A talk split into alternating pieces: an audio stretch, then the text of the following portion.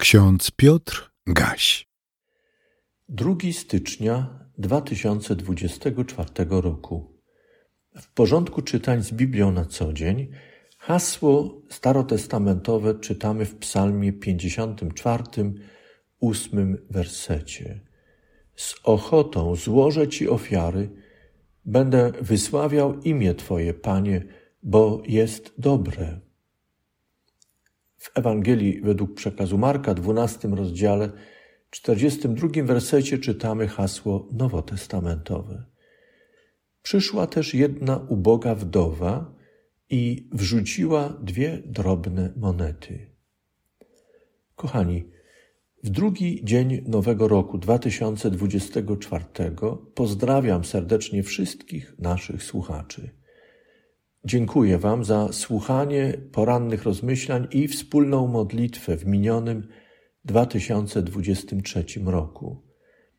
Dziękuję również moim współpracownikom, ksiądz Małgorzacie Gaś i księdzu Sebastianowi Madejskiemu za przygotowywanie luterańskich podcastów na podstawie haseł biblijnych podanych w porządku czytań z Biblią na co dzień.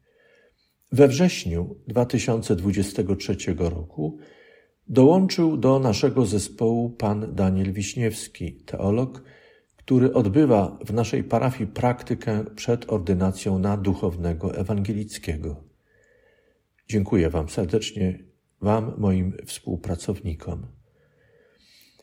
Kochani, we wspomnianym porządku czytań Hasło starotestamentowe, jak już powiedziałem, znajdujemy w Psalmie 54.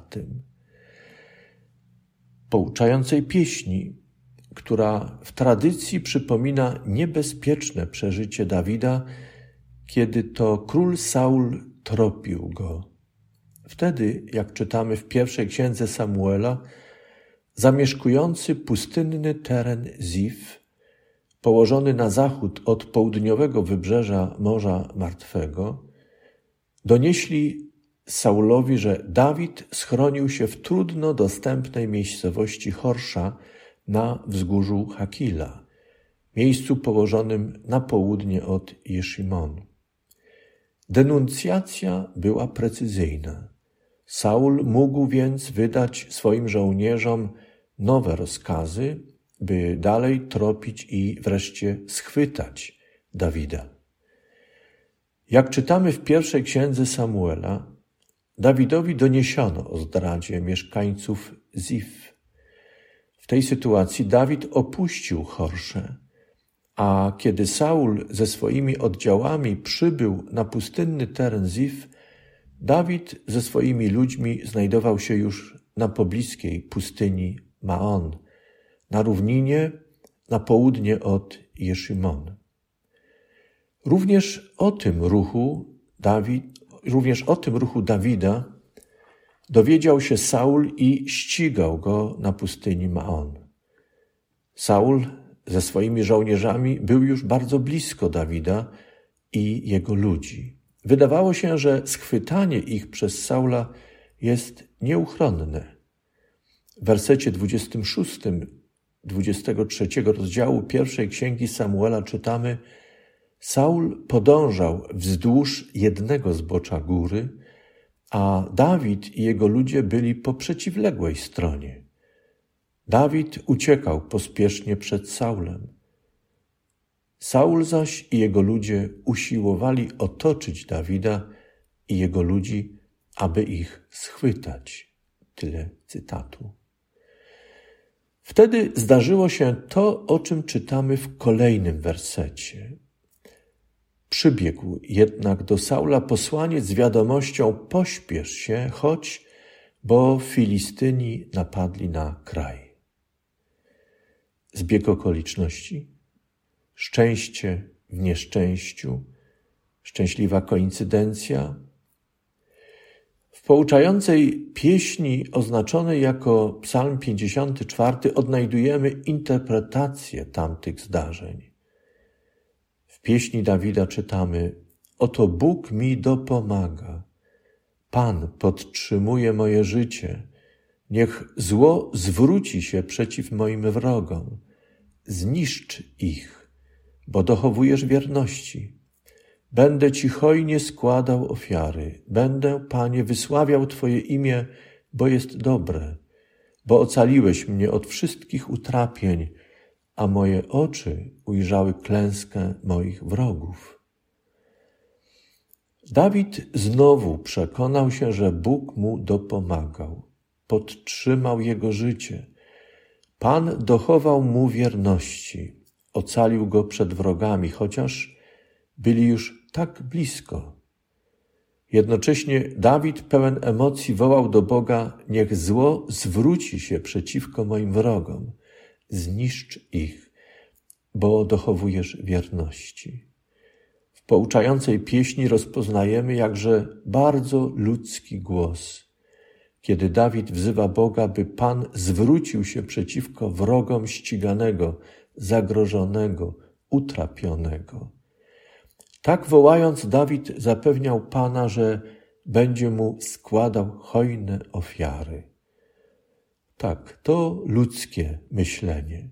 Z jednej strony ocalony cieszy się z uwolnienia od utrapienia, z wyrwania z pułapki zastawionej przez wrogów, a z drugiej strony chce pozbyć się raz na zawsze swoich wrogów, aby już nigdy nie stwarzali zagrożenia.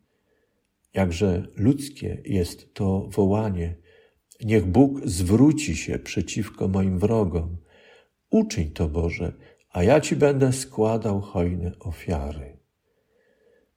Mam wrażenie, że psalmista w swojej wdzięczności dla Boga, w zachwycie nad cudownym działaniem Pana, co jest pozytywne, ociera się jednocześnie o niedoskonałe i niebezpieczne myślenie, które polega na instrumentalnym postrzeganiu Boga i w którym to myśleniu dary wdzięczności noszą znamię kupienia przychylności Boga poprzez składanie Mu ofiar. Jeśli moje wrażenie jest zasadne, to rzeczywiście pouczająca jest pieśń Dawida. Uzmysławia bowiem, jak w ludzkim pojmowaniu Boga giętka i słaba jest granica rozdzielająca dobre i piękne myślenie o Bogu od tego brzydkiego myślenia, w którym człowiek obraża Boga, kiedy instrumentalizuje Boże władanie w dziejach świata. To, czym powinno być zaufanie i wdzięczność Bogu, uzmysławia nam jedna uboga wdowa, która wrzuciła dwie drobne monety do skarbony w świątyni. Jezus Chrystus, Zbawiciel, dla którego Bóg ocala nas i wyrywa z wszelkiego utrapienia, odniósł się do postawy ubogiej wdowy i wyraźnie nam wskazuje. Pan mówi: Zapewniam was, ta uboga wdowa wrzuciła więcej niż wszyscy, którzy wrzucali do skarbony. Wszyscy bowiem wrzucali z tego, co mieli w nadmiarze, natomiast ona wrzuciła ze swego niedostatku wszystko, co miała, cały swój majątek. Zespół Cześć w swojej pieśni głosi: Więc przyjąłeś nowe życie za swoją wiarę. Teraz drugi etap. Czas byś złożył ofiarę ze wszystkich talentów, którymi Bóg Cię obdarował, abyś innych budował, abyś innych ratował. Módlmy się. Boże, dziękujemy za prowadzenie i przeprowadzenie nas przez rok 2023. Również nas ocaliłeś i wyrwałeś z niejednego utrapienia. Było tak blisko. Panie, Ty wiesz, z jak wieloma różnymi utrapieniami zmagamy się nadal, niemal każdego dnia. Prowadź nas i ocal. Wyrwij nas z pułapek zła. Pomóż nam też abyśmy nigdy nie obrażali Cię, ale czcili i składali Ci nasze ofiary jak uboga wdowa, w szczerej wdzięczności, jako wyraz naszego zaufania do Ciebie, naszego oddania się Tobie. Boże, prowadź nas także w tym roku 2024. Miej w opiece świat, świat, który cierpi wskutek nienawiści, nietolerancji, wyniszczających fobii, zachłanności i wykluczenia. Boże, przeprowadź nas i daruj nam Twój pokój. Amen.